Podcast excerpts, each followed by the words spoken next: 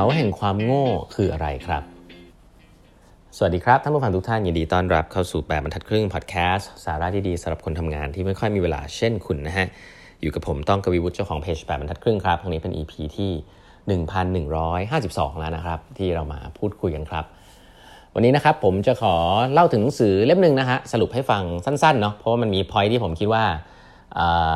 น่าสนใจนะครับแล้วก็เป็นหนังสือที่อาจารย์ชัดชาตินะครับ แนะนำไว้นะครับ ตอนที่มีคนไปถามแกว่าหนังสืออะไรที่แกชอบนะหนังสือเล่มนี้ชื่อว่า Think Again นะครับ Think Again เป็นหนังสือของ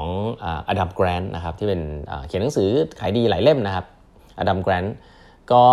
เขียนทั้งหนังสือชื่ออะไร Give and Take นะฮะ The Original นะโอ้มีหลายเล่มนะครับที่ดังๆ ก็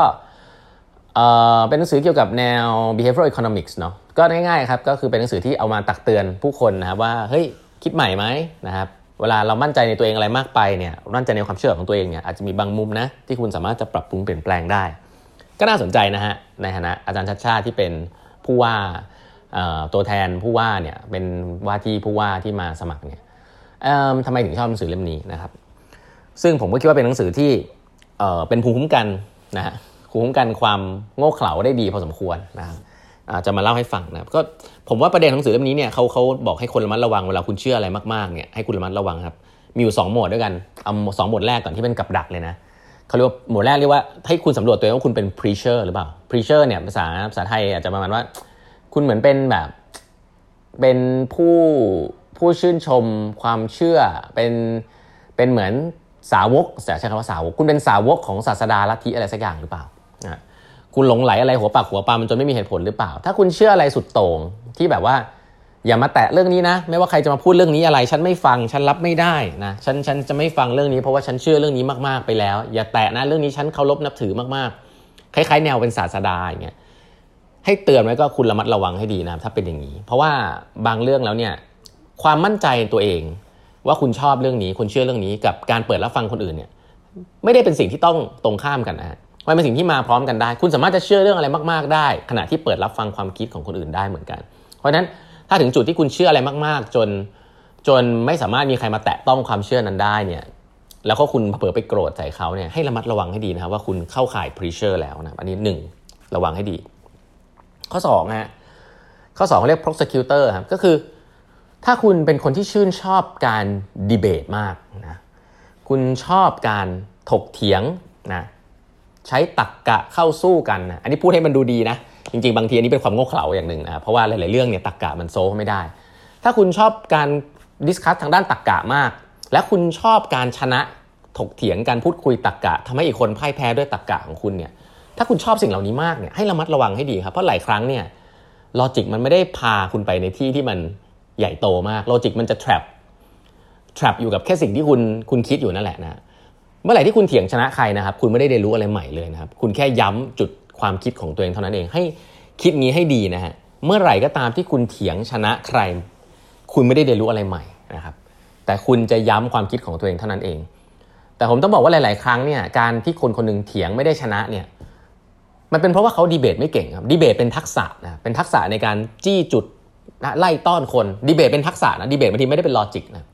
logic ก็มีแต่ทักษะเนี่ยบางคนเขาไม่ได้มีทักษะในการดีเบตเขาคิดตามไม่ทัน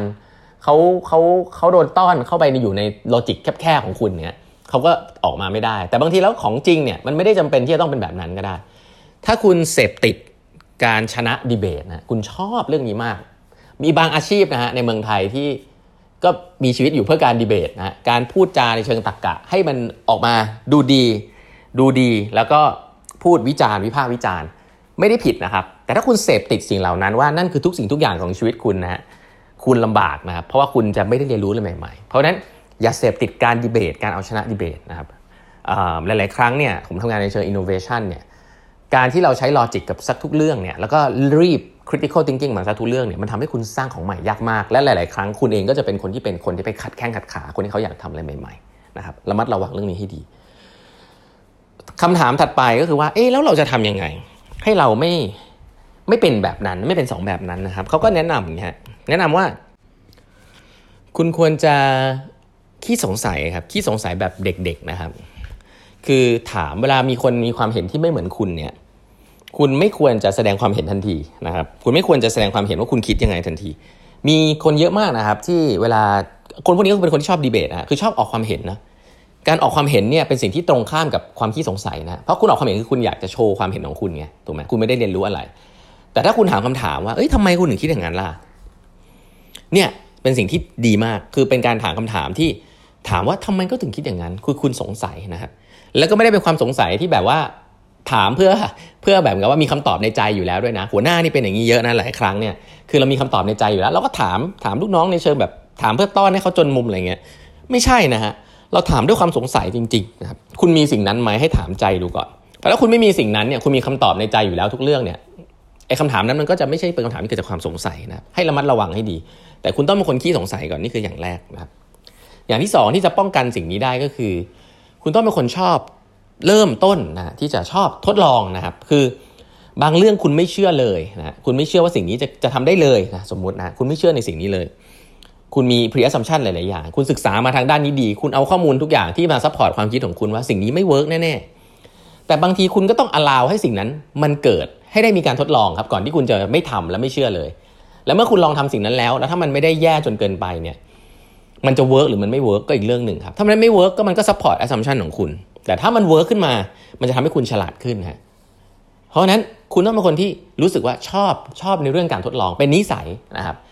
ลองดูว่าถ้าคนคนนึงเสนออะไรขึ้นมา คุณไม่เชื่อมันเลยร้อยเปอร์เซ็นต์แต่คุณลองให้เขาลองได้ทำเผลอๆบางทีอาจจะเวิร์กก็ได้ ให้คิดแบบนี้นะให้คิดแบบนี้ เวลาเราเราผิดเนี่ยมันเป็นเรื่องปกติ และเป็นเรื่องที่ได้รับการเรียนรู้นะฮะแต่มีคนบางคนนะเยอะมากที่เขาคิดว่าเวลาเขาพูดอย่างเงี้ยเวลาเขาพูดแล้วเขาเขาเขาเขาคิดอย่างนี้ แต่เขาให้คนอื่นทำแล้ว มันไม่แบบที่เขาคิดเขาเสียหน้า อันนี้เป็นความคิดที่โง่เขลามากนะครับเพราะว่าจริงๆแล้ว ไม่มีใครสนใจคุณนะว่าคุณเสียหน้าหรือไม่เสียหน้า แต่สิ่งที่คุณจะได้จริงๆถ้าคุณมีทัศนคติที่ดีเนี่ยคือคุณจะได้เรียนรู้นะครับเพราะฉะนั้นเราควรจะ allow ให้สิ่งที่เราไม่เชื่อได้เดินหน้าต่อไปบ้างครับและสิ่งเหล่านั้นแหละบางทีหลาย ๆ ครั้งมันจะกลับมาตอบโจทย์ว่าเฮ้ยเราอาจจะฉลาดขึ้นก็ได้นะ เพราะบางที innovation นะถ้าคุณ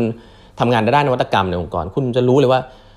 คุณต้องทำสิ่งที่คนส่วนใหญ่ไม่เชื่อนะครับ เพราะว่าถ้าคนส่วนใหญ่เชื่อมันไม่ใช่ของใหม่นะเอางี้ก่อน แล้วถ้าองค์กรจะต้องมานั่งเสียเวลา convince ทุกคนให้เชื่อเหมือนกัน โอ้มันมันเสียเวลาครับ และอย่างที่สองก็คือว่ามันมันคงไม่ใหม่ถ้าทุกคนเชื่อ และถ้าทุกคนยังยึดติดกับแบบเดิมนะครับ เพราะฉะนั้นเรื่องนี้นี่ผม confirm เลยว่าของที่ทุกคนเชื่อพร้อมกันเนี่ยไม่ใหม่แน่นอนนะครับ เพราะฉะนั้นเราควรจะมี allow สิ่งที่หลายๆ คนไม่เชื่อแล้วมีโอกาสให้ได้ทำซึ่งสิ่งนี้ก็จะทำให้คน think again นะอันนี้ย้อนกลับมาคือว่าเป็นเป็นสิ่งถ้าคุณมีนิสัยที่ชอบในการทดลองนะให้คนอื่นได้ทดลองเนี่ย อันนี้จะช่วยมากนะครับ อีกอันนึงที่เขาพูดและผมคิดว่าน่าสนใจเขาเขาใช้ว่าหุบเขาแห่งความโง่เขลานะฮะหุบเขาแห่งความโง่เขลาเกิดจากการที่คุณไม่เคยรู้เรื่องอะไรเลยนะครับ แล้วคุณเพิ่งมารู้เรื่องนี้ แล้วคุณก็ตื่นเต้นกับมันมาก จนคุณคิดว่าตัวเองเป็นเอ็กซ์เพรสแล้วคุณเริ่มเล่าเรื่องพวกนี้ให้ทุกคนฟัง แต่บังเอิญว่าคนส่วนใหญ่เนี่ยเขารู้เรื่องนี้อยู่แล้ว สิ่งนี้เกิดขึ้นบ่อยมากนะครับ กับบริษัทที่มีคนชอบไปดูงานเยอะๆนะคือหลาย ๆ ครั้งเนี่ยคนทำงานเนี่ย ทำงานหน้างานเจออะไรเต็มไปหมดเลยเคยเห็นไหมแล้วเราก็เห็นปัญหาเต็มไปหมดเลยที่เรายังแก้ไม่ได้ แต่ว่าเราจะมีพี่ๆผู้บริหารที่แบบ อาจจะมีไปดูงานไปนู่นไปนี่ไปดูอะไรหูเต็มไปหมดเลย แล้วกลับมาบอกว่าหูเรื่องนี้เป็นเรื่องที่ใหม่มากเลยนะ ดีมากนะทั้งที่จริงๆคนทำงานทุกวันเนี่ย รู้อยู่แล้ว แต่ว่ากลายเป็นว่า เออ พี่ๆเขาเพิ่งมารู้นะแล้วเขาก็รู้สึกว่าหูเรื่องนี้เขารู้มันเป็นเรื่องใหญ่มาก ซึ่งเรื่องเหล่านี้เกิดขึ้นตลอดเวลานะครับในในชีวิตการทำงาน เพราะฉะนั้นแล้วเนี่ยต้องระมัดระวังให้ดี เพราะนี่เขาเรียกว่าหนังสือเล่มนี้เขาเรียกหุบเขาแห่งความโง่เขลานะฮะคือคุณไม่เคยรู้อะไรมาก่อนเลยนะฮะแต่คุณไปเจอเรื่องบางเรื่อง ซึ่งไม่ได้ใหญ่อะไรมากมาย แล้วคุณคิดว่าคุณรู้เยอะโอ้โหเรื่องนี้น่ากลัวมาก คุณจะกลายเป็นท้ายที่คุณจะกลายเป็นคนฉลาดคุณจะแทรปกับความโง่เขลาเลยเพราะว่าคุณรู้น้อยมาก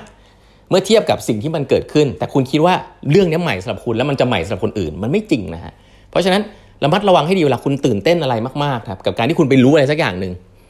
ให้ระมัดระวังให้ดีว่า คนอื่นอาจจะรู้อยู่แล้วนะครับแล้วก็